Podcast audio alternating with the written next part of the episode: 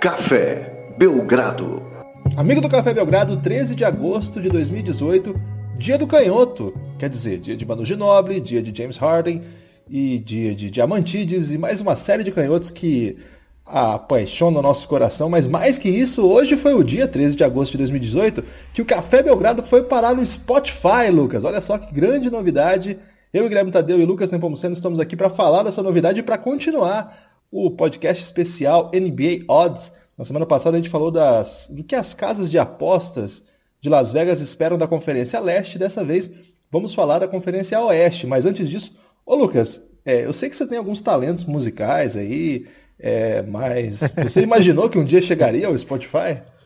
Não imaginei, Guilherme, já adicionei aqui no meu currículo, né? Que sou um artista do Spotify, você pode ser encontrado facilmente aí por todos, por todo mundo que tem acesso à internet, agora tem acesso à minha voz. É, já toquei, Guilherme, até conquistei minha esposa com o violão. Você tá brincando? Mas não estava preparado. Espero que não, não tenha sido tocando a música do Leone, Garotos. Infelizmente não, apesar de ter cantado essa música para ela no meu casamento, você sabe dessa história já. Mas foi uma música do Menudo. Meu que, que o Legião Urbana gravou e aí eu fiz uma versão muito Essa noite sedutora. não tem luar? É isso? É, essa mesmo. Meu Deus. Fiz uma versão muito sedutora e ela não resistiu, né, Guilherme? Será Então, que ela não, não atacou, ava- avançou sobre você justamente para você parar de tocar? Não há Ela essa era- possibilidade? ela era, éramos muito jovens, Guilherme, adolescentes ainda. E hoje, então, dá para ser considerado o segundo dia da minha carreira de sucesso no ramo do, do artismo, né? Então, É uma temeridade isso aí, viu, Lucas? Porque eu acabei de ver aqui, eu sou um assinante Spotify há muito tempo, e como pega as últimas, últimas reproduções, não sei nem se é esse termo técnico, tá aqui, Café Belgrado entre Arctic Monkeys e Chico Buarque de Holanda. Isso não vai dar certo, cara. Mas você que tá ouvindo a gente aí, é o seguinte, é, se você é assinante Spotify, é só procurar lá, Café Belgrado. Podcast está agora na rede aí do streaming mais famoso do mundo, né? O streaming de áudio mais conhecido e que mais tem assinantes em todo o mundo. Então, se você aí já nos ouve em algumas plataformas, você pode ouvir a gente lá ou continuar na sua plataforma, vai continuar funcionando normalmente. Mas agora você pode nos indicar para aquele seu camarada que não é muito ligado a podcast. Isso é interessante, hein, Lucas? Porque assim, tem muita gente que gosta de basquete, mas não sabe que podcast é uma mídia bacana, dá pra fazer, dá pra ouvir, dá pra ouvir no carro, dá pra ouvir por aí. Então, de repente, isso aí pode chegar a mais gente. A ideia era um pouco essa. Parabéns, Lucas, eu sei que você se empenhou muito pra conseguir isso. Poxa, foi um grande momento aí do Café Belgrado, desde o nosso começo a gente está tentando ampliar, levar para mais gente possível e ficamos muito felizes com essa notícia de hoje. ah, Guilherme, a, a Marra já está fazendo parte aqui do, do nosso repertório.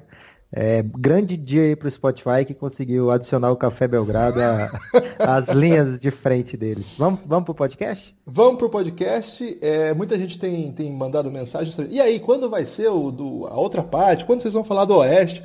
Eu até tô pensando que a galera tá meio querendo dar uma postadinha, hein, Lucas? E a gente tem que recomendar. Vamos devagar com isso aí, hein? Já vi famílias se perdendo por conta de uma tragédia aí, de, de um erro de, de raciocínio ou de aposta. Mas, Mas, sabe o é- que é, Guilherme? O que que é?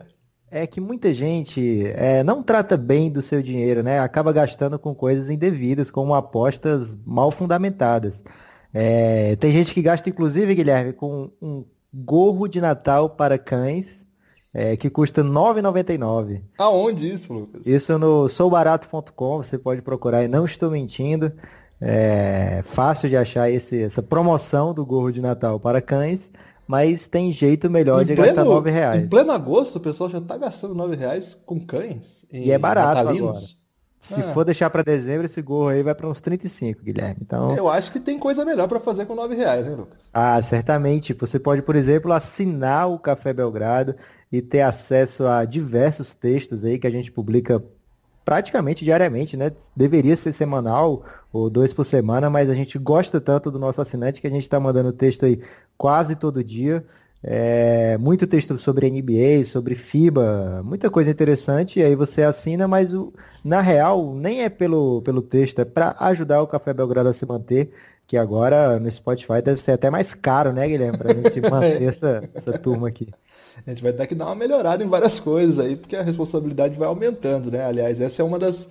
Esse é um dos motivos pelos quais a gente iniciou essa campanha lá no Apoia-se. Então é cafébelgrado.com.br, tem lá as expectativas, o que a gente está esperando. Atualmente nós estamos com 97,7% da meta atingida. Falta muito pouco, é, pelos nossos cálculos, dois assinantes ou um assinante Belgradão Insider já fará com que a gente supere a meta atual, que a gente chama de meta 1, meta de defesa, meta de cobertura de gastos, de despesas, que foram feitas ao longo desse ano, quase ano ainda de podcast. Falta um pouquinho para completar um ano de Café Belgrado. Seguimos, seguimos, seguimos. Vamos tentar crescer cada vez mais e com a ajuda de vocês certamente conseguiremos. Enfim, Lucas, o que esperar da NBA Oeste? Vamos para o tema do podcast. Vamos pro tema, Guilherme. Dessa vez a gente vai começar de baixo para cima, tudo bem? Vamos lá, você manda. É, ano passado, aliás, eu acho que eu tenho que fazer até uma abertura maior para falar dessa Conferência Oeste. É, Guilherme, todo ano a gente vê aí grandes times ficando fora do, do, dos playoffs do Oeste. É, eu botei até no texto que tem lá no Apoia-se, olha só, de 2014 para frente, tá? Os últimos cinco anos. Em 2014, aquele Phoenix Suns que deveria tancar fez uma campanha inesperada aí, 48 vitórias, com Dredd, Bledsoe e companhia, e ficou fora dos playoffs. Ficou em nono lugar com 48 vitórias, Guilherme. É, em 2015, o Oklahoma de Westbrook, é, Kevin Durant, Ibaka, Enes Kanter e Steven Adams, já estava todo mundo lá. Só que o Durant teve aquele problema da Jones Fracture, né? Então ele jogou só 27 partidas naquele ano. Mesmo assim, mesmo com o Duran e essa turma toda aí, ficaram fora dos playoffs, nono lugar. Em 2016, o Utah Jazz de Gordon Hayward, Derek Favors e Rudy Gobert ficou fora dos playoffs. Em 2017, o Pelicans de Anthony Davis e DeMarcus Cousins, depois daquela troca, ficou fora dos playoffs. E ano passado a gente lembra como é que o Denver ficou fora dos playoffs na prorrogação do último jogo é, contra o Minnesota Timberwolves, um confronto direto aí por uma vaga nos playoffs. O time teve 47 vitórias, se eu não me engano, 46 ou 47, e acabou ficando fora dos playoffs também. Ou seja, todo ano é uma parada insana para chegar nos playoffs do Oeste. E aí a gente olha para o Oeste esse ano e cada time acha que deu uma melhorada. Então, como é que Las Vegas pode conseguir arcar com essas apostas, todo mundo achando que, que vem forte e tal. Então, meu amigo, Las Vegas colocou, Guilherme, para você ter uma ideia, que os times do Oeste esse ano vão ganhar ainda mais jogos do que ano passado. Tá com a média de, de 19 jogos, aliás, a média não, um número de 19 vitórias a mais previstas esse ano pro Oeste em relação ao ano passado, que já foi pesado. Isso aí já, já dá uma assustada, né? Pois é, para quem ainda não, não ouviu o primeiro podcast, o que a gente está falando agora, o que a gente vai falar a partir de agora, são das projeções que as casas de apostas de Las Vegas faz, é, as projeções que eles fazem, é, sobre as possibilidades que os times vão ter ao longo da temporada. Para que, que serve isso? Para eles, é para definir uma base de aposta. Quem quiser apostar mais que isso, passa a ganhar. Quem quiser apostar menos que isso, passa a ganhar. A ideia é a casa ter algum parâmetro. A gente usa isso para quê? Para conversar sobre NBA, para conversar sobre expectativas da NBA. De repente, se você ouviu só esse podcast, ainda mais agora, né, Lucas, que estamos em lugares aí novos, é, volte na, aí na, no nosso arquivo, no podcast passado, nós fizemos uma explicação um pouco melhor sobre isso e falamos da Conferência Leste, dessas possibilidades. Agora, por fim, vamos entrar propriamente na Conferência Oeste, nesse debate. Hoje você quer começar é, de baixo para cima, Lucas? É por causa do Phoenix Suns? é pra gente ter mais tempo de falar do Phoenix. Mas nem é por isso não, é porque lá em cima que tá a parte mais é, polêmica desse podcast. Então vamos começar por baixo pra gente aos poucos ganhando fôlego aí pra falar de tudo isso. É, tem sempre a possibilidade de chegar cansado, hein? Sacramento, Sacramento Kings é, em 2018, Guilherme, terminou com 27 vitórias. Para esse ano, o time trouxe é, o novato, né, Marvin Bagley, é, trouxe também naquela troca que ninguém entendeu muito bem o Deontay Davis, e saiu do time ninguém. Saiu Vince Carter, saiu Garrett Temple, jogadores veteranos assim que não encaixavam bem na ideia do time. E aí eles têm o Bogdan Bogdanovic com mais um ano, Darren Fox, tem o Willie Kallenstein, dizem que o Harry Giles vai jogar. É, ou seja, um time jovem que está confiante que está melhor. O que, que Vegas fez? Eles acham que eles vão ser ainda pior esse ano. 25.5 vitórias, Guilherme. É, dá para discordar de Vegas? Ah, sempre dá para discordar de Vegas, né? Mas enfim, é, eu acho que eles estão apostando menos na, na ruindade, digamos assim, ou na, na piora do, do Sacramento e mais na melhora geral da, da conferência, né? Deve ser isso. Eu acho que o time melhorou também, eu concordo com você. Eu acho que o time adicionou talento, é, se não propriamente super talento, mas alguns talentos promissores. E é, o que o time tinha de base, é, pelo menos se manteve, né? Eles têm é, a chegada do Marvin Bagley, eles têm um ano mais de Fox, Bogdanovich, Justin Jackson, Willie Kallenstein. Tem a chegada do Nemanja Bilica, que foi uma coisa meio estranha, lembra? Ele chegou lá, ele ia para fora, voltou. Então, querendo ou não, é, é muito difícil argumentar que esse time está pior do que o ano passado. Então, eu acho que quem quiser apostar que eles terão um ano ainda pior, é muito fundamentado no, no tipo de, de, de, duelo que a equipe vai ter, né? O, o, o Oeste, mais uma vez, está daquele jeito que é bem complicado, né? Então acho que é mais nesse sentido aí, Lucas. Acho que não tem muito o que polemizar, não. É, dificilmente o Sacramento deixará a rabeira. Acho que a surpresa seria se eles disparassem, né? Se, em vez de perder um pouquinho menos ou ganhar um pouquinho mais, eles ganhassem 10 vitórias a mais. Acho que para apostador faz sentido ficar pensando muito sobre isso, tal, mas no geral, você imagina, é um time que vai enfrentar, eles estão dentro da divisão que tem Warriors, que tem Lakers de LeBron e que tem o Clippers. E aí tem aqueles duelos com o Suns. Então, assim, é um time que necessariamente vai enfrentar muita pedreira ao longo do ano. É normal. Eu acho que não, não tem muito que polemizar aí, não. Você quer falar já do Phoenix Suns? Phoenix Suns, segunda equipe de baixo para cima. E a segunda que vai ser, segundo Vegas, não vai chegar a 30 vitórias. Só Sacramento e Phoenix não chegaram a 30 vitórias. Eu achei isso tão insano, Guilherme, só duas equipes não chegar a 30 vitórias, que eu fui dar uma olhada no, no para trás mente aí do, do que, que teve no Oeste nos últimos anos. Cara. Você tá com o... neologismo feroz hoje, hein? é, tô falando no, cearenseis hoje. Cara, praticamente todo ano o Oeste tá insano. Já faz tempo que a gente fala que o Oeste tá sinistro, mas, Guilherme, é, tem ano, teve um ano que todos os 15 times do Oeste passaram de 30 vitórias. Então. Faz tempo isso? Não, foi esse, esse milênio já, foi 2007 ou 2006, se não me engano. É, é, ou seja, o tempo que eu procurei aí, poucas vezes tiveram mais de dois times com menos, com menos de 30 vitórias. Algumas vezes com três, outros com quatro, mas sempre muito forte o Oeste. Cara, insano pensar nisso, a comparação com o Leste aí já há muito tempo. Os times do topo do Oeste se mantendo nessa briga bem mais forte. E aí o Phoenix Suns seria outra equipe abaixo de 30 vitórias. Não é surpresa também que seja outra equipe muito jovem, né? O, o topo do Oeste é muito forte, tem jogadores ao NBA há muito tempo. E aí o Phoenix Suns, mesmo sendo muito jovem, Vegas está crendo aí que eles vão ter uma melhora de sete vitórias e meia. É, muito em conta, levando em conta que ano passado o tanque foi absurdo do Phoenix Suns. A gente jogou muitos jogos sem os nossos melhores jogadores, é, sem o Devin Booker especificamente, aí foram quase 30 jogos sem ele. E agora o time ainda adicionou o DeAndre Ayton, que foi a primeira escolha, então já acrescenta um jogador de muito talento nessa equipe. É, 28 vitórias e meia, eu, cara, até agora eu acho que a gente não falou dos piores times do Oeste. Por incrível que pareça, eu acho que Sacramento e Phoenix Suns não são os piores times do Oeste. Então, é, se alguém quiser uma dica de aposta aí, é, provavelmente fuja dos meus conselhos, porque eu posso estar vendo coisas, Guilherme. É, mas eu também, eu, eu tô com você nessa aí. Eu acho que o Suns tem peças para ser melhor do que isso aí. É, para começar, o, o, time trouxe o Trevor Ariza, que é um jogador que, que é experimentado em times que chegam longe, que vão a playoffs e tudo mais.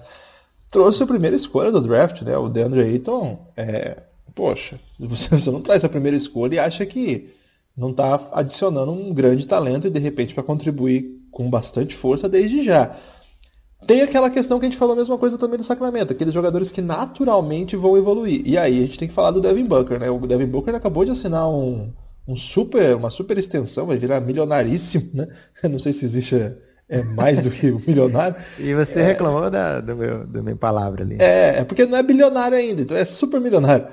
Então, é, o Josh Jackson, que teve um segundo semestre muito bom também, né? É, digamos, a segunda parte da temporada muito boa. Então tem algumas peças aí que eu acho que vão crescer, né? A gente não sabe o que vai ser o Michael Bridges ainda. É, a gente não sabe quem que vai, vai fazer essa função ali de vindo do banco, de, de ser um, um armador que organiza um pouco melhor. Que o Brandon Knight evidentemente não vai ajudar tanto. Mas enfim, não é um time frágil para apostar tão baixo assim. De novo, eu vou ter que usar o mesmo argumento. Talvez tenha a ver com a força da NBA. O Suns também está naquele grupo em que você vai ter que enfrentar Golden State, o Lakers do LeBron e o Clippers algumas vezes. Mas eu não sei assim, se o Clippers é um time tão poderoso a ponto de enfrentar esse aí e ganhar as quatro partidas. Né? Uma coisa. Temos que ir um pouco com, com parcimônia aí. Então vamos, vamos com calma, mas é, eu diria que eu, eu espero que o Suns tenha um futuro melhor. A não ser, Lucas, e aí tem que lembrar sempre disso, que os apostadores têm informações insider, né? Muitas, né? E de repente eles já estão trabalhando com alguma informação de bastidor que esses times vêm para tancar nervoso, hein? Para quando ah. o time começar a ganhar, trocar alguém, para quando ah, acontecer aquela aqueles jogos de time mais fraco deixar alguns dos melhores jogadores fora por lesão, falsa, alguma coisa assim. Eu não descartaria isso. Você descartaria, Lu? Por hora sim, Guilherme. Eu acho que nenhum time vai entrar a temporada achando isso. E acho que você deixou de falar, Guilherme, ainda talvez do principal trunfo do Phoenix Suns dessa off-season, que é que a gente trouxe um técnico, Guilherme. Há muitos anos a gente não tem um técnico, desde Mas que o... a gente aposta sim que o Cigano Igor vai ter um impacto na NBA. A gente sabe que é um grande técnico, mas ele foi contratado como um projeto, mas um projeto de médio e longo prazo e para ser técnico e não tapa buraco. Então isso, para mim, isso aí já diz muito do que vai ser a temporada do Phoenix Suns. É, a última vez que a gente contratou um técnico técnico foi o Jeff Hornacek. É, de fora, fora isso, a gente foi só pegando interino, botando aqui, pegando outro interino, colocando ali, esperando o tempo passar. É, então eu acredito que realmente que o Phoenix Suns agora vai dar o seu passo inicial verdadeiro em direção a algo sério, algo, algo bem planejado, bem projetado e, e vejo com muitos bons olhos é, com isso. Eu vejo com dois olhos, mas dois olhos muito bons. É, e, e, outra coisa, é, o Devin Booker que você falou, cara, ele tá num nível de jogador USA, assim, de carregar um time. É, jogador, não... jogador USA de carregar no time? É, jogador de seleção, que eu quis dizer, o USA Basketball, né? Que ele fez até aquele training camp agora, o mini camp. E, mas não só um cara que vai lá para compor, e sim um cara que você vai ser titular da seleção americana, cara desse nível que eu tô achando. Ele vem para ser um jogador All-NBA. Como, Lucas? Como que ele vai ser titular no time que tem Clay Thompson, Kevin Durant, Stephen Curry? LeBron ele joga mais que o Clay Thompson, cara. E... Ele joga muito mais que o Clay Thompson, Guilherme. Fica vendo. É, não vou me estender muito no Phoenix Suns, porque agora eu tô no Spotify, Guilherme. Eu não posso falar qualquer coisa. então, então, Memphis Grizzlies Olha só, Memphis Grizzlies e Dallas Mavericks, os dois times cotados aqui com 34,5 vitórias, é, que seria um avanço, um passo bem grande dos dois, porque o Memphis teve 22 vitórias no ano passado e o Dallas 24 vitórias. É, ainda não é um, um, um, número de playoff, 34 vitórias, ainda ficaria bem longe disso no Oeste, mas seriam passos assim bem grandes. Você quer começar falando de quem? Dallas ou Memphis? Ah, vamos de Memphis, né? O Memphis é um time aí que, que eu admiro muito, o projeto do, do, do, time. Claro que eles tiveram que fazer algumas escolhas aí que ficaram bem estranhas no final das contas, né? Hoje somando Mike Conley e Marc Gasol, que são, sem dúvida nenhuma, grandes jogadores e tranquilamente os dois melhores jogadores do time, talvez dois dos maiores jogadores da história da franquia. É, os dois somando tem 54 milhões de dólares de salário. é, 20, é 30 milhões para o Mike Conley, 24 para o Gasol. E aí complica, né? Porque o que você consegue fazer a partir disso, né? Aí o que, que eles fizeram? Ofereceram 32 milhões pro Kyle Anderson em 4 anos. Né? 32, acho que até mais que isso. 37, né? Foi um salário horroroso. Enfim, o time tem dificuldades, assim, de. de Eu vi que você evitou falar do Chandler Parsons, talvez para não zangar e a massa. É, isso aí nem. Não, isso aí nem conversa, né? O Chandler Parsons sozinho tem 24 milhões. Então você soma aí com, com esses quatro jogadores, já vai quase todo o cap. E o que sobra ali é contrato de calor, é, algum outro que eles acertaram por, por, menos, né? Então, assim, é complicado. O, a grande novidade desse time é o Jaron Jackson Jr. E a volta do Mike Conley, que ficou o ano passado todo machucado. E quando ele joga, o time vai muito bem.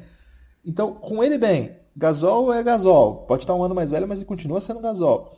É, se o Jaron Jackson Jr. conseguir ser o jogador que se espera dele, acho que é um time que tem um núcleo bem interessante, é um núcleo que ganha jogos, sem dúvida nenhuma ganha jogos. Se você botar em quadra Mike Conley, Marc Gasol e um calouro do nível do Jared Jackson Jr., o nível que ele provou poder ter, entende? Ele provou que pode ter um bom nível. Ele já é um alguém que se justifica haver expectativa sobre. Se ele já é aquele jogador, ele vai ter que mostrar em quadra. Acho que o time tem pouca peça para além disso. É, não, não fiquei animado com a contratação do Kyle Anderson. É, não gostei da, do modo como o time está pensando. O time mesmo, acho que tem poucas peças de perímetro numa NBA que é cada vez mais chute. É, você não tem tanta peça assim. Você tem o Andrew Harrison que joga na posição 2, que não é um, um exímio chutador. É um bom chutador, assim, em algumas situações de jogo. É, tem o calor do ano passado, agora segundo a lista, é, Dylan Brooks, que jogou muito da NCAA e no primeiro ano de calor, como teve muito tempo, alternou altos e baixos. Não sei muito bem o que esperar dele. Acho que é um time que a gente vai ter que ver em quadra para projetar o que ele pode ser. Ver como o Conley vai voltar dessa lesão, não foi uma lesão simples. Ver como o Gasol vai, vai se apresentar com quase 34 anos. Vamos ver. Eu acho que é um time que merece respeito pela trajetória, pelo que ele pode oferecer, mas que é aquela coisa, né? Se der errado, vai pro tanque nervosamente. É, aqui eu vou trazer meu primeiro gato mestrismo aqui do, do podcast. É, o Memphis Grizzlies é um time que eu não boto nem um dedo no fogo por eles. É, você falou aí do Mike Conley, Mark Gasol e Chandler Parsons juntos, somando aí, é, sei lá, 80 milhões de dólares por ano. Cara, vai ter um momento nessa temporada que eles vão ver, opa, isso aqui não vai me levar para lugar nenhum é melhor conseguir alguma coisa aqui pelo Marc Gasol, porque os outros eu não consigo trocar, porque eu dei para o Conley o maior salário da NBA na época que, que ele assinou, e para o Parsons eu dei um salário muito louco aí, é, que ninguém vai chegar nem perto, e o Marc Gasol é um cara que ainda ajuda. Mas essa ajuda que ele está dando aqui não vai me levar para lugar nenhum. Então é melhor eu trocar, deixar meu menino JJJ, JJJ, né, o Triple J, jogar à vontade, sem pressão de, de vitória. Deixa ele, deixa ele desenvolver aí, deixa ele fazer o que ele. Deixa ele aprender aí em quadra. E vamos buscar essa, essa primeira escolha do ano que vem, uma escolha top 5, alguma coisa porque não, não, não, rola. Daqui a pouco eles vão ter que pagar uma escolha pro, pro Boston Celtics é, que não é esse ano agora. Então, eles precisam dessa escolha agora, porque senão eles vão dar uma escolha altíssima para o Boston depois. É, então, para mim, o Memphis Grizzlies vai passar longe dessas 34 vitórias aí. É, tem tudo para terminar mais um ano na rabeira. Não, não gosto do, do, do, médio prazo do Memphis Grizzlies. Acho que eles mandaram muito bem no draft, mas fora isso, eles têm pouco o que comemorar nesses últimos anos de, de direção. Essa assinatura agora do Kyle Anderson também me parece fora de propósito, um cara que não joga na velocidade que a NBA pede hoje, não tem um chute de fora confiável, então é, fiquei tentando entender aqui o que, é que eles querem fazer com, com esse elenco e, e não consegui chegar numa solução óbvia e lógica que se eles estão realmente planejando alguma coisa boa. Então, o primeiro time que eu vejo com extremo mau humor aí do, da Conferência Oeste, Memphis Grizzlies, vai mal. E o Dallas? O Dallas do nosso amigo Luca Doncic, que hoje... Grande é... amigo Luca Doncic, que já curtiu aí o, Exatamente. o Café Belgrado várias vezes. Uma, no caso. Mas, Mas aí bem. eu vi muitas vezes, Guilherme. Então, eu sempre que eu tô meio triste, eu olho lá que ele curtiu aquilo para dar uma animada. Então, para mim, foram várias vezes. E hoje ele nos brindou aí com uma imagem de um péssimo estacionamento aí. Quem viu aí no, nas redes sociais do Café Belgrado, a gente postou. É, o time do Dallas Mavericks, Lucas, tem um núcleo que é tradicionalmente conhecido já, que, que tem o Harrison Barnes, tem o Dirk Nowitzki, tem o Dennis Smith Jr., tem o Wesley Matthews, J.J. Barea, Dwight Powell, é, Devin Harris, que nunca vai deixar o Dallas Mavericks, é, e ele sempre volta, ele independente de onde ele for, ele for, ele volta, ele está lá, permanentemente. Mesmo se ele sair, ele continua lá. E dessa vez, é, eles adicionaram o Luca Doncic, que na nossa opinião era o principal talento do último draft, e o DeAndre Jordan, que pode não ser o que a NBA mais espera de novidade nesse momento, mas é sem dúvida nenhuma um super pivô do nosso tempo, um dos melhores pivôs da NBA atlética dos últimos anos. Esse time, Lucas, tem o que e pode fazer o quê? É, o DeAndre Jordan chegou e não com aquele status que ele chegaria da outra vez, né, Guilherme? Quando o Dallas tentou assinar é, deram para ele o contrato máximo possível na época, que ele topou assinar, então ele chegaria com uma moral assim gigante, de dono do time, é, nova face da franquia. Dessa vez ele chegou com o mesmo contrato que ele teria no Clippers, né? Que ele tinha uma play option lá no Clippers de um ano, 24 milhões e aí o Dallas tentou trocar por ele, não conseguiu chegar no acordo com o Clippers. Então ele saiu do contrato com o Clippers e assinou exatamente igual com o Dallas numa prova aí que não existe nada por trás dos bastidores da NBA, né? Uma coisa assim bem isenta, é, que sem ninguém conversar antes da hora. É, então chegou aí o DeAndre Jordan, finalmente o pivô que o Mark Cuban tenta, tenta há tanto tempo aí para colocar do lado do Dirk Nowitzki, desde que o Tyson Chandler é, foi trocado daquele Dallas campeão, né? Chega fora de hora, assim, chega no momento que o Dirk Nowitzki não é mais nem sombra daquele jogador. É, o carisma tá lá e talvez até aumentando todo dia, mas a capacidade de jogar na NBA vai diminuindo bem rapidamente. A gente já vê agora o Dirk Nowitzki apenas em algumas situações nas partidas. É, quando ele faz 20 pontos, é só para relembrar que ele é o, é o Dirk mesmo, é, mas que na maioria dos jogos ele, ele até atrapalha o time.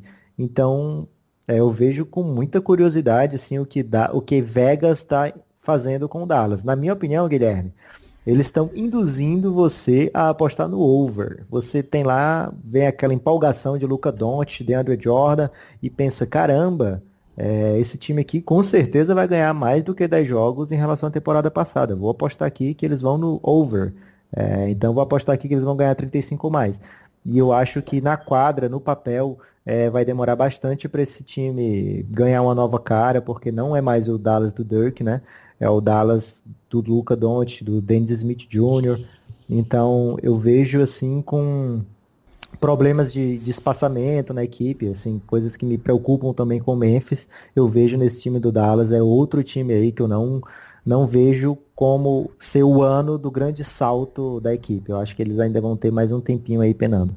Lucas, a gente já definiu o que a gente espera do Dennis Smith Jr., porque, tá, ok, ele é um ótimo armador que veio bem do draft e se mostrou um jogador NBA. Mas e aí, o que, que ele vai ser? Cara, a gente viu que ele pula muito, né? É. Agora, realmente, de armar a equipe, de o talento que você vê, assim, um, um nível Chris Paul, ele não vai ter. Mas agora ele vai jogar com o Luca Doncic. Então eu acho que eles dois juntos têm muitas chances de, de um tirar o melhor do outro, né? Porque o Luca Doncic é, tem uma grande capacidade de organização e o, e o Dennis Smith Jr. tem uma grande capacidade é, meio Westbrookiana, né? Assim, de, de infiltrar, de, de, de tentar enterrada e se não der, ele já está lá dentro com dois jogadores preocupados com ele, então fica mais fácil de jogar aquela, aquele passe é, saindo novamente, né? Então ele tem essa capacidade de infiltração com o, o passe. É, olha só, me, me peguei aí evitando o inglês necessário, Guilherme. Mas seria o drive and dish, que ele é muito drive bom. Drive and dish. Porra. É, ele é muito bom nisso aí e eu acho que com o Luca Doncic ele vai se dar bem. É, não dá ainda para dizer o que, que, ele vai ser na NBA. Dá para a gente esperar mais um ano com bons olhos. Um dos grandes nomes aí desse draft é porque a concorrência do draft passado foi pesada demais, né? A gente fica, se vê é, olhando com de rabistaca para ele, para o De'Aaron Fox, porque eles não são Ben Simmons, não são Donovan Mitchell, não são Jason Tatum. É até injusto isso, mas são, foram grandes novatos. Eu vou fazer uma previsão aqui que eu tenho a impressão, bem, é uma previsão, mas é mais uma impressão de que vai começar o ano, os fãs do Luca Doncic como eu, como você, vão começar a ver os jogos e vão pegar uma birra do Dennis Smith Jr. e vão pedir para tirar ele do quinteto titular, vão começar a dar desculpas que sem ele o time não vai, vai melhor, que é melhor ele vir do banco, não sei, mas tá com uma cara disso aí.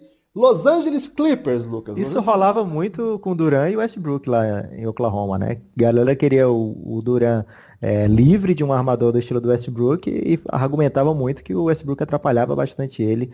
É, na minha opinião, uma bobagem naquele caso. Vamos ver aí como é que vai ser.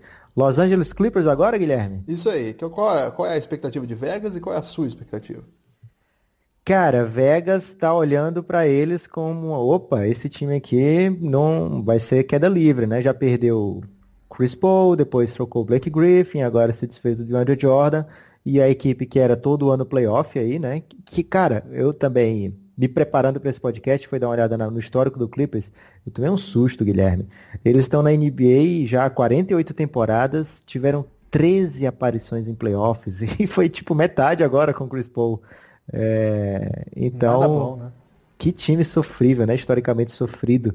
É... Se tivesse que... rebaixamento, seria um time que. e eu acho que estão no caminho para se tornarem medíocre de novo, Guilherme. É... é outro time que eu vejo com uma possibilidade grande de dizer: opa, essa temporada aqui não é para mim. Acho que eu tenho coisas melhores no futuro me aguardando se eu deixar esse caminho aqui para lá, trocar o Low Williams, trocar é, peças que não que não fazem muito sentido nesse momento para mim e buscar um caminho aí de, de jogar com minha galera mais jovem. Você viu que o Jerry West já fez questão de ficar com os dois novatos já nessa temporada. É, foi se desfazendo já de alguns nomes, como o Austin Rivers, né, o DeAndre Jordan, o próprio Blake Griffin. Então eu acho que o caminho do Clippers é para baixo. É, o é, que, que você acha, Guilherme? Não, concordo com você, nada adicionar, não dá para esperar muito de um time que me parece um time meio sem poder de fogo, né? Claro que vai falar isso de um time que tem Low Williams, que faz cesta de qualquer lugar, é, Patrick Beverly, que defende muito, muito, muito. É, mas, não sei, falta sex appeal, eu acho. O melhor jogador pra, deles, é, depois do Low Williams, eu acho que é o Tobias Harris. Eu falo Tobias, mas eu gosto de chamar de Tobias. É, mas como a gente está no Spotify, acho que é bom usar a pronúncia adequada, né? Porque vai ver o pessoal que não conhece a gente, vai achar que a gente é meio new. É, então não sei, é um time que eu, eu olho meio, meio que torcendo para que chegue logo esse momento em que eles coloquem a molecada para jogar. É, eu tenho muito interesse no, no Shea, né? O nosso Shai Swed do, do basquete. Eu sabia que você não ia resistir falar Shai É, Swed. porque o Shai também canta, né? Nós estamos no Spotify. É, aliás, conheci o Shai muito antes do grande público brasileiro, quando ele apareceu num programa da Record cantando Que Vida Boa, do Vitor e Léo. Uma versão aí tem no YouTube. Tá disponível para quem quiser ouvir aí. É, gosto muito do Shai Gildius Alexander, o armador que o, que o Clippers trouxe. Até por isso eu queria vê-lo com protagonismo, mas é um time que precisa ali dar espaço para Avery Bradley, para Patrick Beverly, para Low Williams, para o próprio Milos Teodosic, que eles trouxeram de volta, né? Então, não sei, é um time estranho. Eu, eu também tenho que esperar começar, né? Ver para onde esse time vai. Mas concordo com você. E acho que a questão do Portland Trail Blazers passa um pouco por aí também, já entrando nesse time. É um time que parece que está num momento meio de encruzilhada, não tá não, Lucas? Tá, Guilherme, mas diferente do Clippers, o Clippers tem um caminho bem fácil aí para seguir para sair dessa encruzilhada. Eles têm o, o, Tobias acabando o contrato, eles têm o Marcin acabando o contrato, tem o Lou Williams com um contrato de graça, 8 milhões por ano. Quem não quer isso na NBA, um jogador desse calibre do Lou Williams?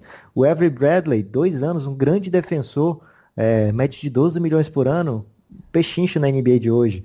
Então o Clippers tem tudo, tudo, tudo, Guilherme, para jogar as peças para o alto e dizer, opa, meu caminho agora é outro. Já o Portland Trail Blazers, ele tem um monte de contrato horroroso, que a gente já falou sobre isso. É, tem texto já no, do nosso Apoia-se lá sobre essa temporada maluca de 2016, onde o Portland fez muita coisa louca. Off-season, desculpa, de 2016, onde o Portland deu salário gigante aí para muita gente. Tem dois jogadores monstruosos na NBA, que é o Damian Lillard e o CJ McCollum, que ganham mais de 25 milhões cada. É, mas aí se eu troco um desses dois e vejo o resto do elenco, eu não vejo um futuro promissor para eles, eu não vejo um caminho lógico. Você não gosta do Nurkic? É, o Nurkic ficou num contrato bom, interessante e tal, mas se eu tirar o CJ McCollum e ficar com o Damian Lillard e Nurkic, não... Não, não é, é, eu continuo razão. na encruzilhada, não, não fico ruim nem fico bom, é, então eu acho que o Portland vai mais uma vez com esse time aí. E todo ano a gente fica meio deprê, né? Poxa, esse time aí eu acho que agora vai cair, acho que agora vai cair. E todo ano eles estão lá nos playoffs e até bem, assim, fazem uma temporada regulada interessante. Temporada regular interessante. Então, é, Vegas tá propondo aí que o Portland vai cair bastante, de 49 vitórias para 41.5, né? Deixa esse over-under aí para você, de 41,5. Esse é um time que eu bota, botaria um over. Eu acho que eles estarão nos playoffs de novo, tirando um time que a gente gostaria mais ainda de ver. Mas é porque tem uma dupla lá infernal que ganha muito jogo. É, um técnico muito bom também. Então é um time que eu acho que a gente vai ver mais um ano aí nos playoffs, Guilherme. Você discorda? Ô Lucas, eu, eu detesto tentar parecer o sabidão da parada. E tenho a impressão de toda vez que eu digo que eu não quero ser o sabidão da parada, eu estou parecendo querer ser o sabidão da parada. Então... Normalmente você quer mesmo, Guilherme. Não, não, não quero, não acho legal quem vai para uma linha meio. Não, na verdade, você tem que prestar. Eu acho meio. Não é essa a pegada do Belgradão, a galera conhece. Mas tem um cara aí que eu acho que vai dar o salto que vai mudar é o garrafão desse time de patamar. Myers Leonard. Jamais diria isso. Zach Collins. Esse Opa. menino, ele tem 20 anos só, vem de um ano de calouro espetacular e, Lucas, ele tem todas as ferramentas que a NBA pede hoje. Chute, Ferramentas, mobilidade. É. Você gosta agora dessa palavra? É, eu, eu tenho uma caixa de ferramentas aqui, uma chave Phillips, várias coisas. O pessoal gosta muito de usar o canivete suíço. O pessoal falava canivete suíço. Não, eu acho que o Collins tem tudo que a NBA pede hoje pro garrafão. Acho que é uma peça bem legal. Acho que é um cara que casa com esse time. O ano passado ele jogou alguns minutos já é, mostrando o que pode fazer. Acho que a paulada que esse time tomou nos playoffs foi muito dura, né? Foi muito triste. Imagina, ficar em terceiro depois tomar uma varrida de um time que nem era assim cotado para grande coisa. Mas não sei, eu gostaria de, de pensar o seguinte: me parece que o Collins vai, vai fazer mais do que é, a gente espera desse time. É uma, uma aposta totalmente do nada, né? Porque fala, não, esse time tá faltando você prestar atenção no Collins. É, mas eu acho que ele é uma peça ali diferente. Ele é bom, cara, ele é bom. Eu acho que ele tem um pouco de, de, do de tudo que a NBA tem, tem pedido assim, para os times, né? E aquele calor que eles trouxeram, Lucas, novíssimo, né? Ele tem 19 anos, é, nem passou pela NCAA, é, fez uma um outro caminho possível e acabou sendo draftado o Anthony Simmons. Cara, esse moleque é bom, hein? Esse moleque é bom. A gente sabe que o, que o Portland montou um time sensacional para ganhar a Summer League, vai saber por quê também. então ele não foi tão protagonista como podia ser, mas quem viu um pouquinho já viu que esse moleque tem muita bola. É um moleque que passou é, sem ser percebido, porque não foi para NCAA, então pouca, tinha pouca referência sobre ele. Cara, eu, eu acho que é outro menino que pode entrar na rotação aí. Eu acho que são apostas interessantes. O time foi para outro caminho, né? É, o ano passado eles draftaram um cara que eu gostava muito, que é o Caleb Swanigan, e acabou não rolando na NBA, né? Foi, foi Calma. Guilherme, o cara é novato ainda, vai pro segundo ano agora. Já, É já tá- novato, mas já tem quase. Tem, já tem 22 anos, né, Lucas? Então já é um cara Caramba, que você chegou tá- depois. Não, não é isso, mas eu acho que quando o cara é calouro, assim, é... quando é um calouro que já chega como sênior, a gente já espera de cara um- algum tipo de colaboração, né? Por isso que me impressionou o Collins, a gente esperava menos dele, e ele se saiu muito melhor do que o Sonic, inclusive brigando por posição com ele, ganhou até mais espaço, né? Mas tomara que, que ele se recupere aí, vamos, vamos, vamos seguir. Tem É, um cara pra gente olhar, Guilherme, que todo ano o Portland traz um, um armadorzinho barato. É, ano passado era, era o Napier, né? Ano passado, um cara que já estava meio desenganado aí pela NBA. E dessa vez, também. dessa vez trouxeram o Seth Curry, né? O irmão do Stephen Curry. É, mais um jogador aí para armar o caos, porque é, eles ficam rodando o Damian Lillard e o McCollum, deixam sempre um dos dois na quadra normalmente, né, para dar protagonismo até para o McCollum quando ele quando o Lillard vai para o banco. E aí eles rodam com outro armadorzinho da mesma estatura do Lillard e que não muda muito o jeito de jogar. Então é, fica bem interessante o que o, o Napier produziu bastante no, no Portland, tanto é que ganhou um salário bem melhor do que o Portland estava interessado em pagar para ele. E agora vai ser a vez do Seth Curry é, entrar nesse papel aí. Vamos torcer pro, pro menino ficar livre das contusões e jogar o que sabe. Ô Lucas, antes de ir para a próxima, uma pergunta não vai acontecer, é absolutamente hipotética, é um cenário bizarro. Mas e se o Nick Stauskas ficar bom lá no Portland? ah, Guilherme, para. É, eu não vou nem responder essa aí, vou falar um- uma curiosidade mais legal, que é que o Anderson Varejão vai receber do Portland aí até 2021, aí, cerca de 2 milhões por ano. Sério? Ele que, que recebeu aquele stretch provision, né? Quando ele tinha, se eu não me engano, ainda três anos de contrato, então ele por sete anos teve seu dinheiro parcelado aí, então tá feito até 2021. Podia ser o Belgradão, então, né? Pra dar uma força aí.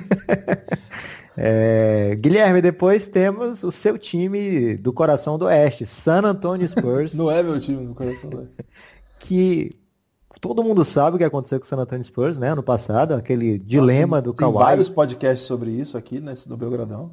Sim, muitos. O que fazer com o Kawhi? Olha, a gente foi uma das primeiras mídias aqui do Brasil a cravar que ele não jogaria mais pelo San Antonio, hein? É, Até porque Não são é mérito poucos. nenhum nosso, né? São poucas mídias, então a gente pode falar isso tranquilamente. É uma das poucas. É, não é mérito nenhum, mas foi assim, foi. Até porque a gente não tem essa informação, né, Lucas? A gente só Claro. projetou. Mas foi uma gato mestrice aí que, que acabou acontecendo. A gente viu que ele mal jogou no ano passado, foram nove partidas, e aí todo mundo faz essa conta aqui, Guilherme. Jogou sem o Kawhi o ano todo, quando ele jogou foi mal, e agora estamos trazendo o DeMar DeRozan, Ou seja, o time vai ficar melhor, não tem como ficar pior. E aí Las Vegas fala, ano passado vocês ganharam 47, esse ano eu acho que vocês ganham 43.5 e ficam fora dos playoffs. O que, que, a gente pensa disso? San Antonio, será que fica fora, Guilherme? Cara, essa foi a mais arrojada de todas as tentativas de projeção aí de Vegas. Porque tirou o, play, o San Antonio Spurs dos playoffs depois de quanto tempo? Desde quando o Duncan chegou lá, né? A última é, vez que o time ficou fora foi. 20 e tantos anos. Então foi uma, uma projeção ousada que eu acho que é perigosa. E de novo, eu acho que é baseada na melhora geral do Oeste. E que, que de fato a gente está tá constatando aí, inclusive com equipes pequenas, a gente está apontando essa melhora. Eu acho que os Spurs melhoram. É, o Tony Parker também deixou o time, o Kyle Anderson também deixou o time. Nenhum desses caras, o Tony Parker tem história lá, vai ter a camisa aposentada, mas também não foi fundamental para nada, né, nos últimos anos. O Danny o... Green também saiu. Danny Green saiu, que o Danny Green desses aí talvez é a peça mais relevante assim, né, do ano passado. Cara, mas você tira o Danny Green e coloca o DeMar DeRozan, topo. Poxa, como que o time piora, né? E olha quem mais chegou, Guilherme. A gente fala muito do DeRozan, mas ó, chegou o Bellinelli, que a gente viu o que, que ele fez nos playoffs aí pelo Joga Philadelphia. Bom chegou jogador. o novato Lonnie Walker, que dá uma dimensão diferente aí para essa rotação do San Antonio, que fica sempre faltando um cara atlético. É, não vai ter mais o Tony Parker na armação, mas vai ter o Lonnie Walker agora para dar uma ajudada. Chegou aquele pivô que você gosta, que... Jacozão? É o Jacozão que você pirou aí quando o Toronto meteu na troca. Eu não entendi. Aliás, o pessoal pode, pode ler lá o perfil no Mundo FIBA. Nossos assinantes é, do Belgradão têm acesso a uma série que eu tenho feito que é sobre o Mundo FIBA, né? E eu tenho mapeado todas as seleções, rele... não relevantes, mas minimamente competitivas do mundo. É, e, inclusive, para você ver o minimamente competitivo, eu, eu mapeei a seleção da Áustria e lá encontrei, claro, o nosso Jacozão, é um dos raríssimos austríacos relevantes da história aí do basquete. O Jacozão é a referência desse projeto. Está lá no último sábado. Todo sábado uma seleção nova. Estamos na letra A. Então já foram Argentina, já foi Austrália, Alemanha, Alemanha e acho que agora a Áustria é o quarto, né? Não estou esquecendo de ninguém não. Então sigam lá, é um por sábado. É, acho que tem Angola ainda antes de ir para a letra B. Então semana que vem, esse sábado deve vir Angola aí e depois vamos para a letra B, provavelmente começando por Bósnia. Mas voltando aos Spurs, o Jacozão é um bom jogador, Lucas. Eu não, não, sei se ele vai ser assim tão logo de cara influente na NBA, porque o time tem o Aldridge e o Gasol e a NBA não tem pivô mais, né? Acabou o pivô. Então, talvez vai demorar um pouquinho para ele se adaptar. O próprio San Antonio Spurs é um cara de 22 anos, que já tem alguns anos na NBA. O ano passado jogou pouco, né? Até naquela rotação muito bem sucedida do Toronto, então não dá para saber que tipo de jogador que ele pode ser. Mas é um cara que acho que vai ter seu espaço. Os Spurs gostam de, de poupar também Gasol, gostam de poupar é, os veteranos, né? O Aldridge já está com 33 anos, Lucas. A gente não pensou nisso ainda, né? De repente os apostadores estão projetando uma queda de rendimento por idade, embora os Spurs trabalhem melhor isso. É, vamos ver, eu acho que uma grande aposta do Spurs é um cara que eu nem acho tão empolgante assim, mas os Spurs, os Spurs apostam muito nele, falam dele o tempo todo, que é o DeJounte Murray. É, o DeJounte Murray é considerado agora um projeto da franquia de ser um All-Star. Eles falam nisso abertamente, eu acho meio louco. Mas enfim, ele pegou agora... All defesa, né? Ele pegou um time de defensiva, é um, já tem um status na liga realmente. Pois é. Então eu acho que é um cara que eles vão apostar muito. E, e sem o Tony Parker por lá, é um cara que agora é o dono da posição de vez, né?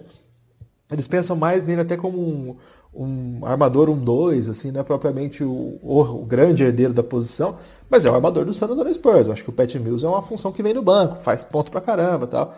A gente não sabe o que vai acontecer com o Ginobre, né? Que, que aposenta, não aposenta, ele tem brincado muito, porque os, os, aquela coletiva que o Popovich perguntaram para ele, você tem alguma notícia do, do Ginobre?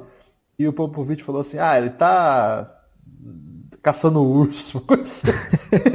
e aí o Ginobre fica postando umas fotos de urso. Aliás, um abraço pro Ginobre, dia do canhoto. Ô, Lucas, eu não aposto contra o Popovich. Por que eu vou apostar contra o Popovich? Então, eu jamais apostaria contra o Greg Popovich. Eu achei loucaça essa previsão de Vegas, sinceramente. 43 vitórias. Cara, eu sou hater do San Antonio, talvez não dê para perceber, porque eu sempre falo muito bem da equipe, né? Mas nem eu botaria 43,5 vitórias pro San Antonio. Eu acho que eu iria de over bonito aí, locava. É, certeza que San Antonio vai estar nos playoffs. É, pode cravar isso aí, hein, Guilherme? Eu e aí, também. agora chegando os times de playoff de Vegas. É, oitavo e sétimo, Minnesota Timberwolves e New Orleans Pelicans, dois times que estiveram aí nos playoffs. O Pelicans com bem mais relevância, ele varreu o Portland. e depois fez até um jogo interessante contra Golden State, mas não rolou, né? É, faltou talento, faltou, faltou tudo para enfrentar. É, e o Minnesota que não aguentou o Houston Rockets, apesar de ter feito dois bons jogos, vai lá, Guilherme. É, vamos falar primeiro de quem? Você escolhe. Ah, vamos falar do Pelicans. O Pelicans é um time que depende muito do que o Anthony Davis trouxer para a quadra. E ele traz é muita bastante. coisa. É, exatamente, ele traz muito. É, eu acho que o Drew Holiday teve um, uma febre lá nos playoffs que fez ele virar um jogador que claramente ele não é, nunca havia sido e provavelmente não voltará a ser. Acho que teve mais a ver com o que o Portland não preparou é, para defender Rondo e, e Holiday do que propriamente um grande. Claro que é um jogador muito bom no um contra um, que pontua muito. Claro, ele é armador NBA, pô, você queria que ele fosse o quê? Mas é, eu não acho que ele vai repetir aquilo lá, ainda mais ao longo de uma temporada toda. E é um time muito precário, né, Lucas? Perdeu o Cousins, que, querendo ou não, é, jogou e ajudou o time em dado momento da temporada. Não ajudou tanto quanto poderia, mas ajudou. Substituiu com o Julius Randle, que eu gosto, eu acho que é um bom jogador, embora às vezes tenha um surto que quer sair batendo bola lá da defesa dele e, ah, eu vou fazer a cesta alucinadamente, não envolve ninguém, é um cara meio autossuficiente, mas é muito novo, tem muito a aprender e vai ter um cara falando para ele, dá uma segurada aí. Então acho que, que a tendência é também evoluir. Gosto do Mirotic, mas é um time que apostou no Wilfred Payton para ser um jogador de rotação.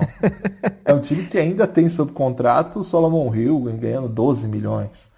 É, então, sei lá, é um time que eu não tenho nenhuma esperança. Eles apostaram agora no Okafor, né? Também estranhamente, não entendi muito bem. É, foi uma das, das, negociações últimas aí que saíram que eu fiquei assim, é, não peguei o que, eles estão querendo com isso, não. Não ficou muito claro. Então, se você olhar o núcleo do time, é Etuan Moore, Darius Miller, é, Ian Clark, Solomon Hill. Ah, Lucas, é complicado. Ah, mas esse, né? aí, esse aí não é o núcleo, Guilherme. Esse aí é o, a raspa do tacho. Não, é o time, é o núcleo. É, assim, o time é o, o Anthony Davis, aí tem o Drew Holiday, aí tem o Julius Randle, Mirotic, e o resto é. Né? eu acho uma vontade aí com o Alfred Payton, eu acho que ele é jogador sim de NBA. É, agora ele vai Lucas, finalmente ser. Jogou pelo seu time há pouquíssimo tempo, você viu os jogos dele. Agora ele vai ser reserva, cara. Agora ele vai ser reserva. Ele foi visto por uns anos aí como um titular da NBA. Ele, aliás, ele não foi visto, ele jogou como titular a carreira toda. E agora ele vai ter finalmente a oportunidade de jogar contra jogadores piores. É... Sem aquela pressão de estar com a bola o tempo todo, ele que não sabe arremessar. A bola atrapalha ele, você tem razão. Não, o arremesso atrapalha, mas ele, assim como o Rondo, ele tem uma grande capacidade de criação. Claro que, a do, Payton claro que a do Honda é bem superior, mas o Alfred Payton não é um jogador inútil dentro da NBA, longe disso. É, eu acho que sim, que ele vai ser um jogador positivo para o New Orleans Pelicans nessa temporada. E eu vejo, ao contrário de você, com bons olhos. Eu acho que o time, em relação ao que terminou a temporada passada, é melhor, porque já não tinha o Cousins é, e estava jogando bem. Já não tinha é, mas ninguém, né? Tinha o Anthony Davis, tinha o Holiday, tinha o Mirotic, não tinha mais ninguém, não tinha uma, uma rotação boa. Não. E aí agora eles conseguiram adicionar. Eles trouxeram um cara que eu acho underrated, que é o Troy Williams, que estava em New York.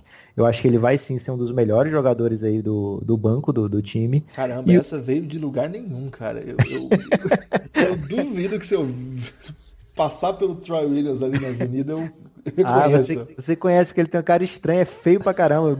Com certeza você olharia umas duas, três vezes para ele. Ele é muito alto e, e, ele tem um corpo meio parecido aquele com o Tadeu Young, que é meio loucaço, assim, o corpo dele não faz muito sentido. E a cara dele é horrorosa, então não tem como passar despercebido.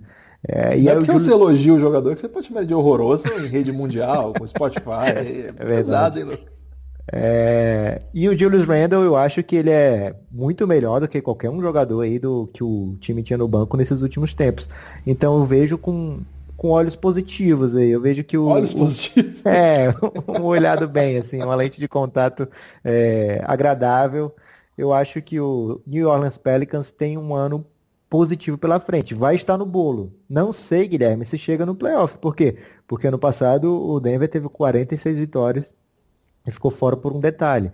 A gente já falou aqui do Phoenix Suns que tinha 48 vitórias e ficou fora há poucos anos atrás. Então, o Pelicans vai estar no bolo, depende muito, claro, depende de tudo. Do Anthony Davis, ele, a gente sabe o histórico de contusão do Anthony Davis, espero que tenha ficado para trás isso. É, então, Ele estando bem, Pelicans está no bolo, Vegas está projetando aí para eles 45.5 vitórias.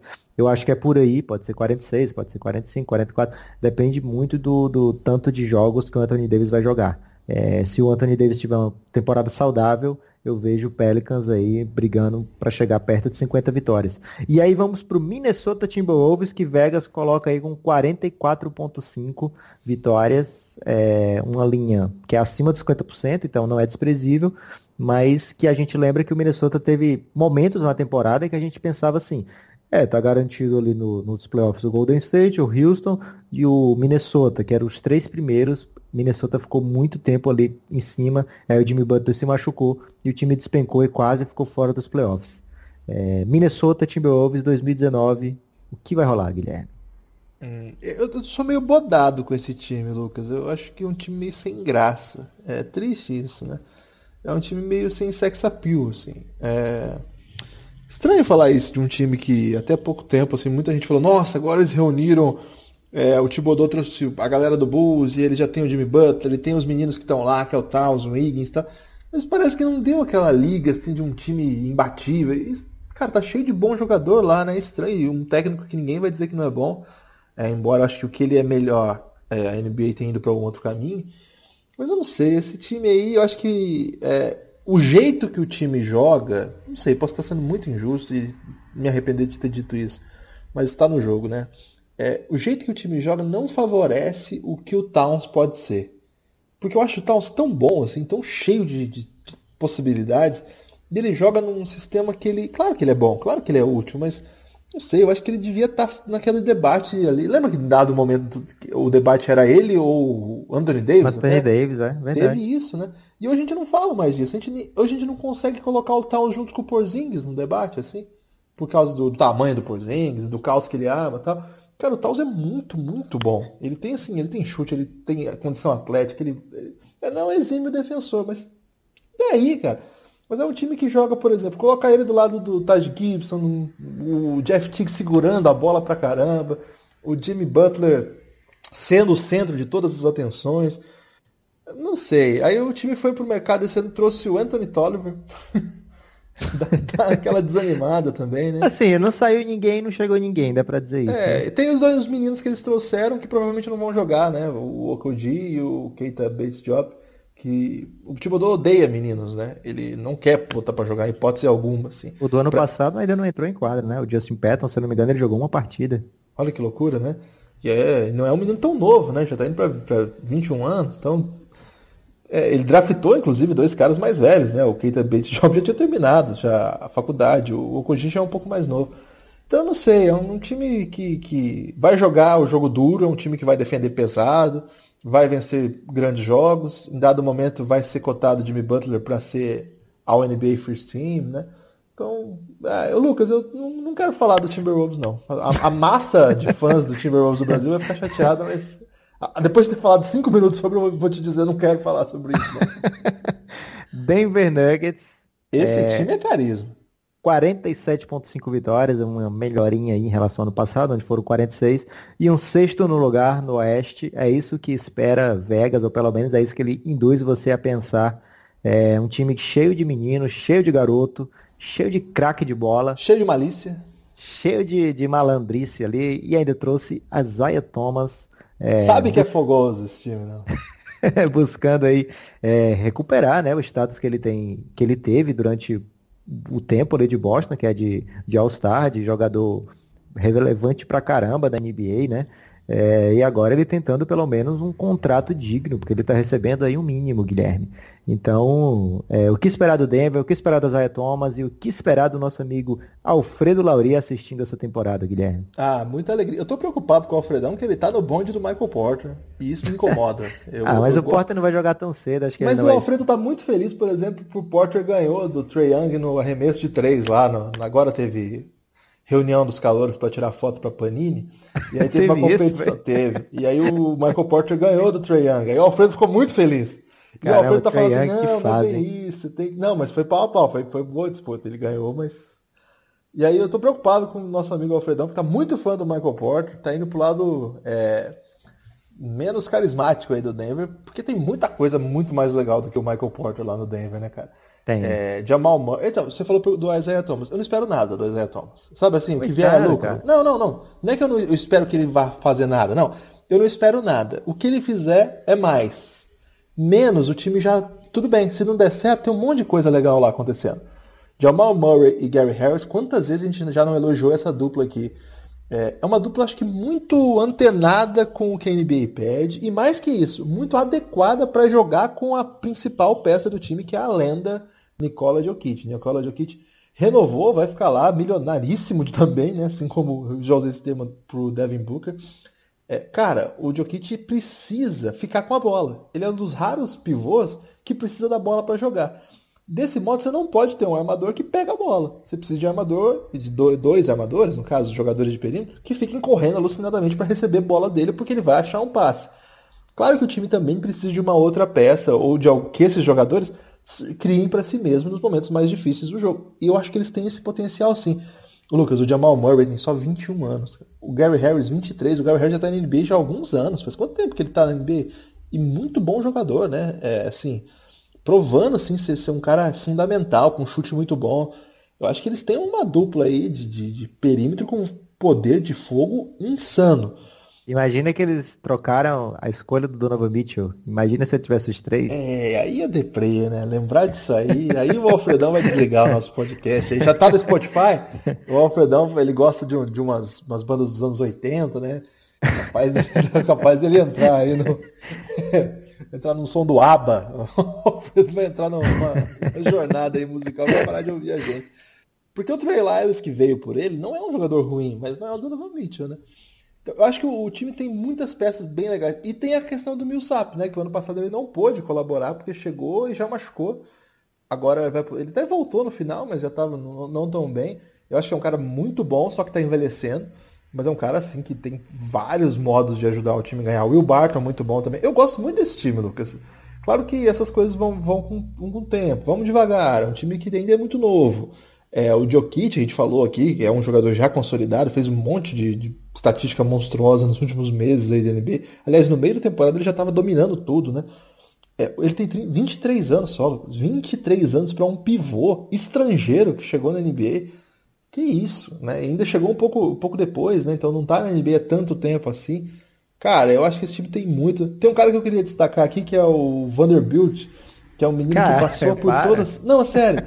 Ele passou por todas as categorias de base da seleção americana e na NCAA acabou escondido ali, foi para ter Kentucky. Kentucky é complicado, né, velho? Porque ou você destaca e joga muito, ou você vai pro fundão, né? Esse cara é bom, viu, Lucas? O Denver sabendo disso, é, se eu não me engano, ele foi até undraft, ou foi segundo round, alguma coisa assim. E o Denver já, já assinou com ele, é um contrato grande, não é um contrato assim de comum assim para calouros. Acabou saindo bem para ele. Acho que foi segundo round, não foi undrafted não. Então é um, é um, cara que eu acho que vai entrar nessa rotação também. O, o, Denver tem um ótimo sistema ali de avaliação de jogadores, né? O Malik Beasley acho que também tem uma marcha a mais, é um menino muito novo que está crescendo. O Hernan Gomes deles é um cara também que é, imaginava-se que seria um pouco abaixo do irmão, mas ele chegou jogando muito bem, muito tranquilo. É um time que tem muitas ferramentas. Eu sou fã do Denver, falei até demais do Denver. É, você falou até do, do, sobrinho do técnico, do, do tio, do, do amigo do, do, cara que vai para a primeira fileira. Você falou de todo mundo do Denver. É, não sobrou nada para eu falar. Só destacar, Guilherme, que na podosfera brasileira, nacional aí, a gente teve o nosso amigo Rodrigo Alves sendo convidado para o Pod das Minas.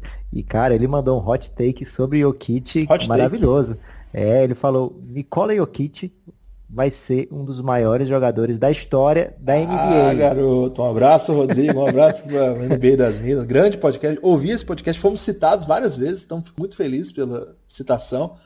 E essa aí foi boa, hein? Gostei também. Hot takeíssima, é para isso que eu pago a internet.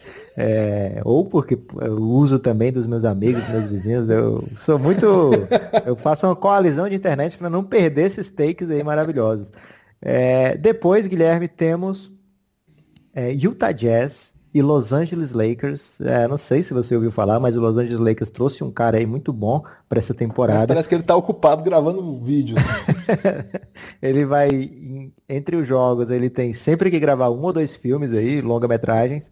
Mas fora isso, tem tudo para crescer. Tanto é que Vegas aposta aí num crescimento de 13 vitórias e meia para os Lakers. Guilherme, Vegas está querendo te induzir ao erro ou o Lakers é tudo isso mesmo? Ah, Lucas, que difícil essa, cara. Porque qual que é o problema do Lakers? O resto, né, cara? Vamos falar, vamos falar a verdade, verdade verdadeira. Tira o LeBron e essa off-season do Lakers foi bizarra de ruim. Cara, eles contrataram Beasley, Jamal Magui, Lance Stephenson e o Rajon Rondo que veio de um playoff bom, e a gente tem que respeitar o Rajon Rondo, mas enfim, o Rajon Rondo ainda é o Rajon Rondo que não acerta nenhum chute de qualquer lugar numa NBA que só chute. E é um cara que foi esquecido aí pela NBA e acaba ser dois playoffs seguindo, seguintes, é, seguidos, desculpa. Ele conseguiu pequenas ressurreições depois de. E logo depois foi massacrado. É, no caso lá do ano retrasado, pelo Chicago Bulls, quando eles até venceram, abriram 2 a 0 contra o Celtics. E depois o próprio Rondo se machuca, o time não consegue continuar. E agora, numa varrida memorável aí contra o, é, o Portland Trail Blazers, e aí enfrenta um time que é imbatível mesmo, e aí, claro, assim, porque o Rondo, enfim, é o Rondo. Tira aí o LeBron, e aí vira tragédia, né? É o mesmo elenco do ano passado que não foi nada bem. O pessoal do Lakers se empolga, assim, com, com as. Foram 35 vitórias, se não me engano? 35. 35 é. vitórias e algumas estatísticas. Ah, o Denver, o Lakers teve uma ótima defesa em dados momentos. Tá? Eles têm bons jogadores, sem dúvida. Eu gosto muito do Lonzo Ball, gosto muito do Brandon Ingram, gosto muito do Kyle Kuzma.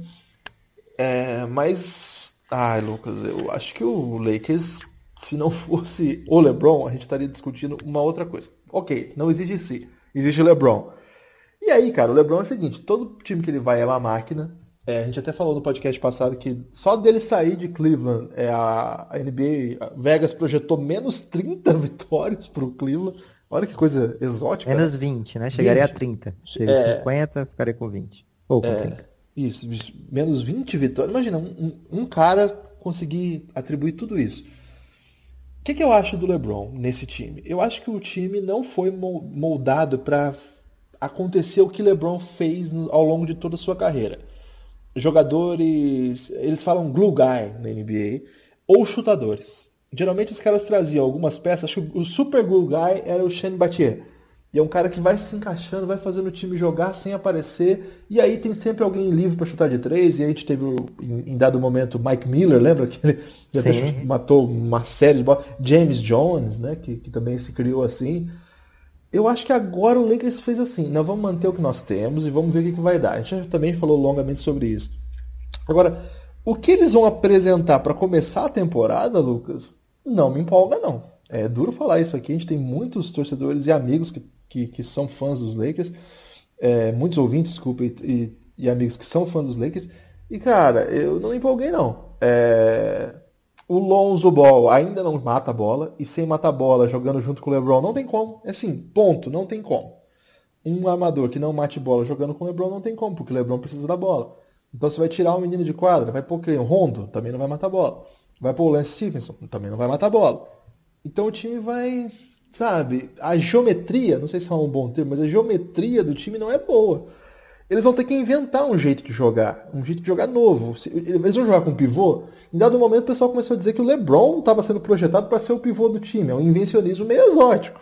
Talvez funcione, cara. Eu acho que o Luke Walton é um cara capaz, muito inteligente, já fez boas coisas na NBA. Pelo Lakers, inclusive, algumas coisas interessantes. Eu gosto muito do Josh Hart. Escrevi cinco páginas de Word sobre ele. Nosso ouvinte sabe o tanto então que eu gosto dele.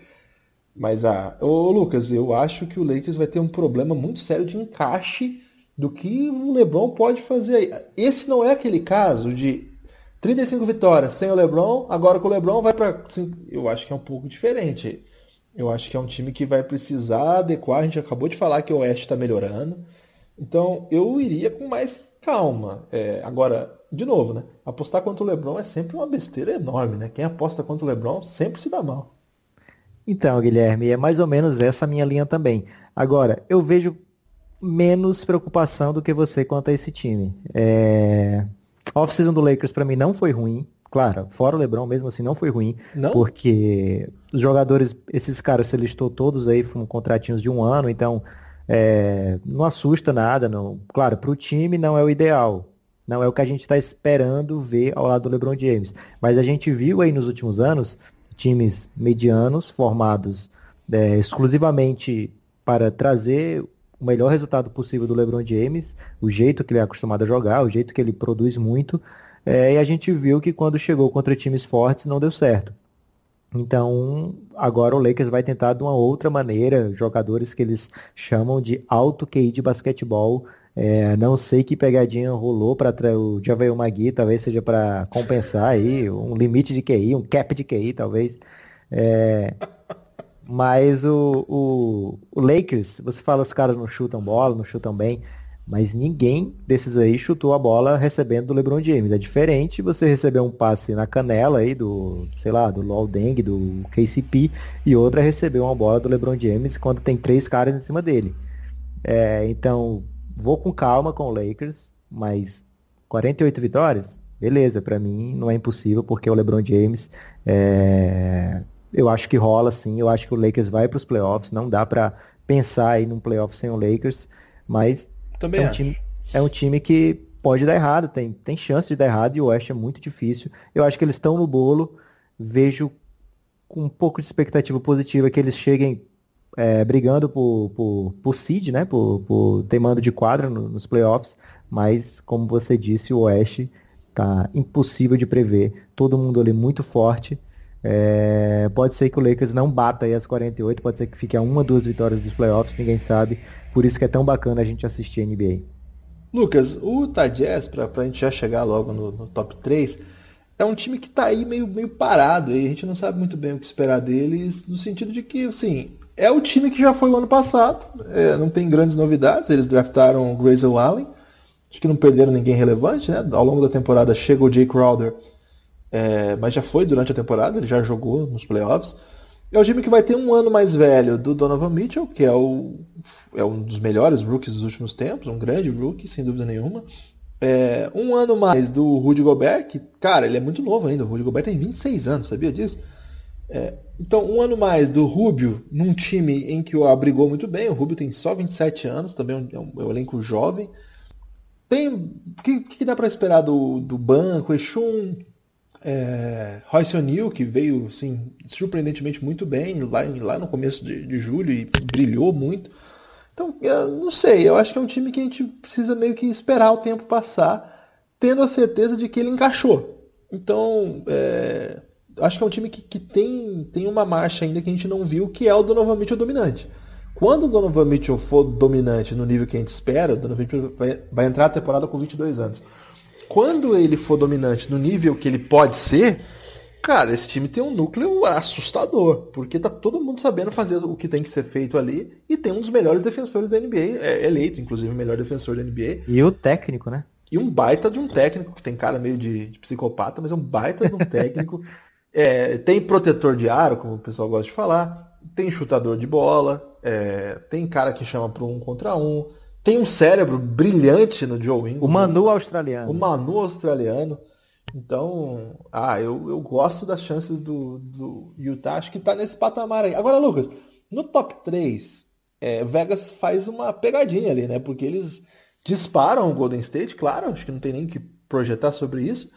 E eles despencam o Houston Rockets, quase o aproximando ao OKC. Você ficou meio surpreso com essa trinca que eles propuseram como os três melhores times do Oeste? Então, Guilherme, reta final do nosso podcast é justamente essa parte mais deliciosa, né? É, quanto ao Golden State, eles tiveram 58 vitórias ano passado e eles botaram aí uma linha de 62 vitórias e meia para esse ano. Acho que não é... tem debate aqui, né? Não tem. Ano passado era de 67 essa linha, se eu não me engano. Né? E então 62,5 é pedindo para a galera botar o over aí neles. É, mas é um time que vai. Se eles quiserem, eles fazem isso aí mas provavelmente não vão se esforçar muito para chegar nisso aí. Devem rodar o elenco, fazer o que eles fizeram ano passado. E aí, Oklahoma City Thunder, no meio desse oeste todo pegado. Bem louco essa, hein? Vegas coloca lá 50.5 vitórias, um dos três times aí com 50, mais 50 vitórias. O Oklahoma que perdeu o Melo, para isso para os estatísticos é uma coisa boa. É, chegou o alemãozinho, o Dennis Você não acha meio bullying isso aí, não, Lucas? Cara, é o que eu falei antes da temporada passada. O Melo no Oklahoma, para mim, era um encaixe que não rolaria. E eu acho que não rolou mesmo. Acho que os melhores momentos do time foram sem o Melo e com o Westbrook juntos. O Melo teve também alguns bons momentos, é, mas para mim não era o, um, um, time que assustasse, que, que desse certo, que encaixasse bem. Agora estão apostando aí nessas estatísticas avançadas, de que quando o Melo não jogava e o André Robinson jogava com o Paul George, com o Westbrook, com o Steven Adams, a rotação ficava muito boa, era muita vitória, defesa muito forte, melhor defesa da NBA, papai, papipi. E aí 50.5 vitórias, essa é a aposta aí de, de Vegas, deixando essa linha aí pro, pro apostador. Eu acho que no Oeste, com tanto time bom, eu não vejo, por exemplo, como justificar um Oklahoma City Thunder sete vitórias melhor do que o San Antonio. É... É, é, é, o Dennis Schroeder é a novidade do time e a saída do Carmelo. É, tem uma outra peça que chegou, tal, mas entrando, né? Não é o suficiente para ser tão melhor assim, né? Será que o Carmelo é tão trava fluxo do time assim? Porque é absurdo, Empata cara. foda. É, você, cuidado que você está no Spotify, hein? que o cancioneiro popular aí está cada vez mais avançado nos aspectos é, de músicas que se referem a esse tipo de abordagem linguística. É, ô Lucas, o Danny Schroeder, é claro que é um jogador que a gente gosta, com ressalvas, mas gosta. É, a gente gosta do que o time pode ser, é, colocando ao lado ali do Schroeder, Westbrook, Robertson, Paul George, Adams, que imagino que seja uma linha poderosa para fechar um jogo. Ninguém duvida dessa, desse elenco. Mas é, acho que Vegas está empolgadinho, hein? É, eu acho que não eu ficaria longe dessa aposta porque é um time com talento pra caramba e um time que, que se importa com temporada regular, né? Que tem uma torcida muito forte, então eles são muito fortes em casa. Então nem sempre a temporada regular é um indicativo da onde o time chega nos playoffs, na maioria das vezes nem é.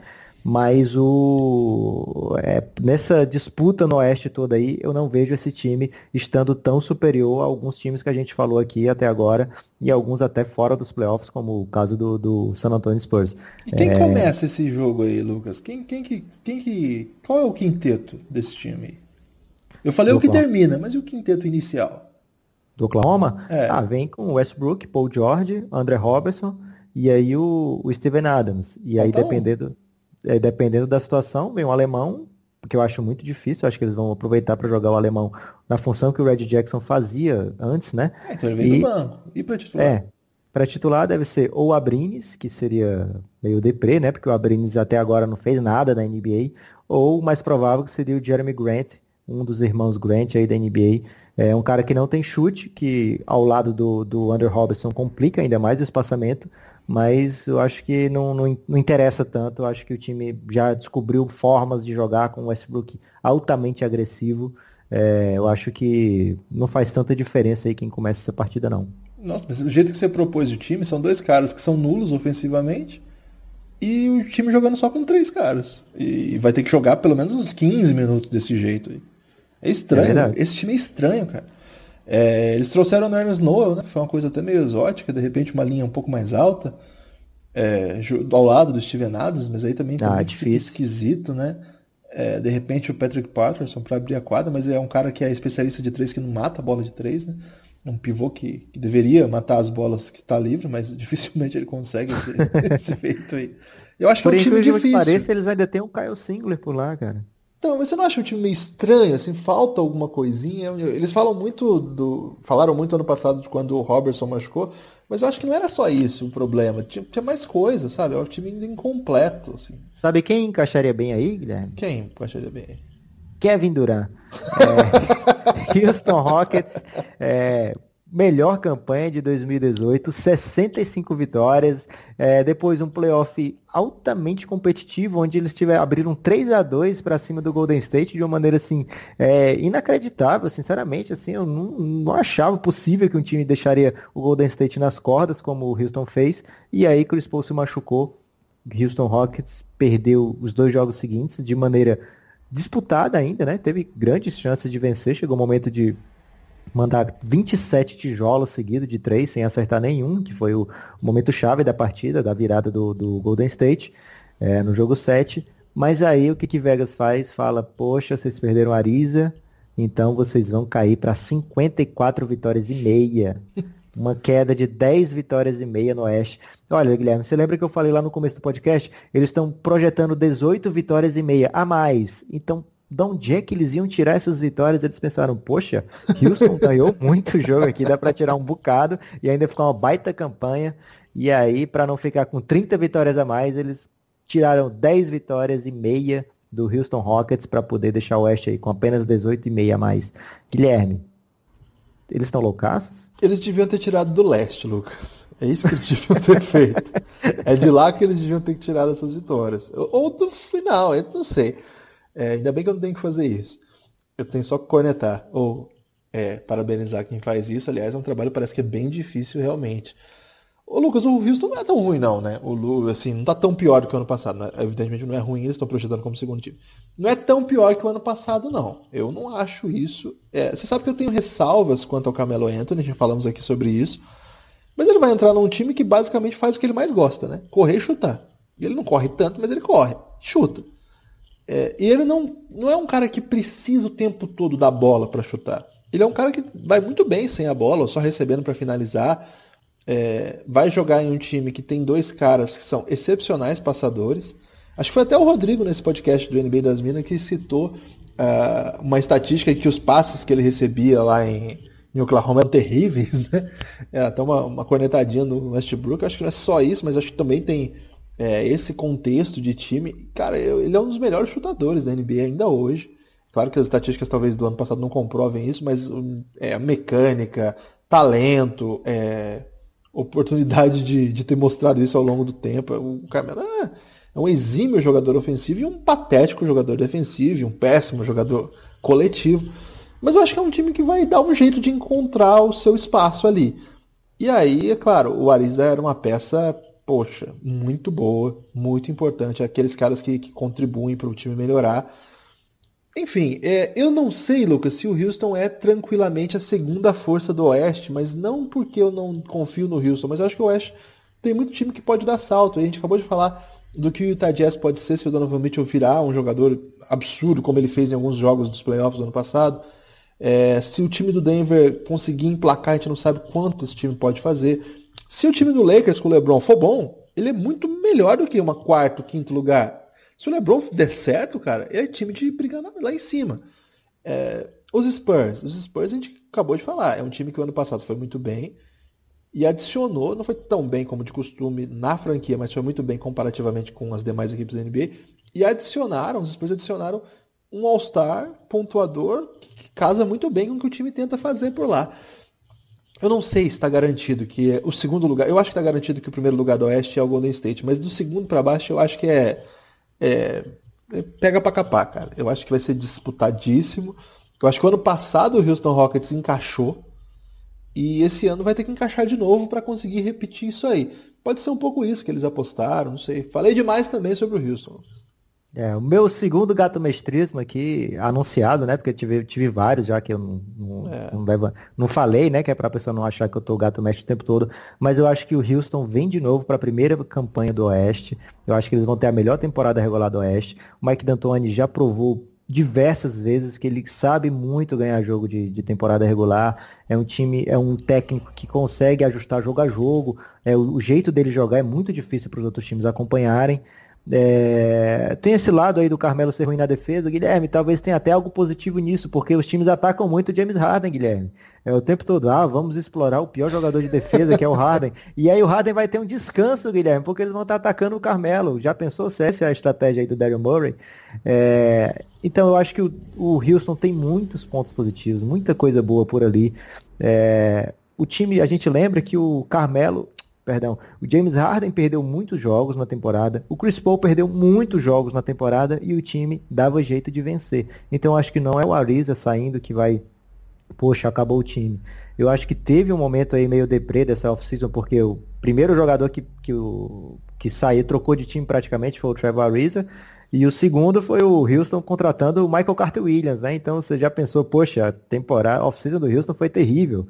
É, mas eu acho que o time se recuperou bem, trouxe o James Ennis, que para mim é um jogador de NBA que merece atenção. O Carmelo é, a gente já falou sobre ele em alguns podcasts aqui, apesar de eu cornetá-lo sempre nas tirias da NBA, eu acho que é um cara que vai dar muito certo em Houston, acho que ele tem o, o que acrescentar por lá. Então acho que a temporada regular do Houston está garantida e eu apostaria tranquilamente em 60 vitórias para essa equipe que eu acho muito forte. Lucas, falamos de todas as equipes. É o destaque final aí, reta final, finalzíssimo mesmo, mesmo do nosso podcast. Seu destaque final, Lucas. O meu destaque final, Guilherme, fica aí por uma informação que o. Acho que o Enéas que trouxe no Twitter, que talvez o NBB esse ano tenha um torneio depois do primeiro turno. Eu tô meio confuso quanto a isso. Seria um Super 8, né? Os oito melhores times. É, não entendi bem qual o propósito disso, mas vai ter mais um campeão, então tô torcendo por isso. É, o estilo Copa do Rei né, na Espanha, é, vários campeonatos do mundo fazem essa Copa aí. Claro que o seu conhecimento limitado do basquete FIBA sugeriu que isso pode ser um, um, problema, mas eu acho que é uma grande notícia para o basquete brasileiro. O meu destaque final, Lucas, vai para a matéria que o Rodrigo, nosso amigo Rodrigo Alves, fez lá no Globo Esporte sobre é, as Olimpíadas de 48. Lindíssima. Parabéns, Rodrigo. É, ficou um ótimo material. Quem não puder, quem não olhou ainda, dá uma olhada lá, entra no Twitter do Rodrigo ou do Café Belgrado, que a gente já compartilhou. E um forte abraço a todo mundo que ouviu o nosso podcast. Lucas, manda um abraço para a galera aí. Até mais. Por favor, nos assine se você puder. Nós estamos precisando da sua ajuda e até a próxima. E pode continuar nos procurando no Spotify, que agora a gente tá marrento, hein, Guilherme? É, indique a gente aí pro seu camarada que não ouve podcast ainda. Forte abraço.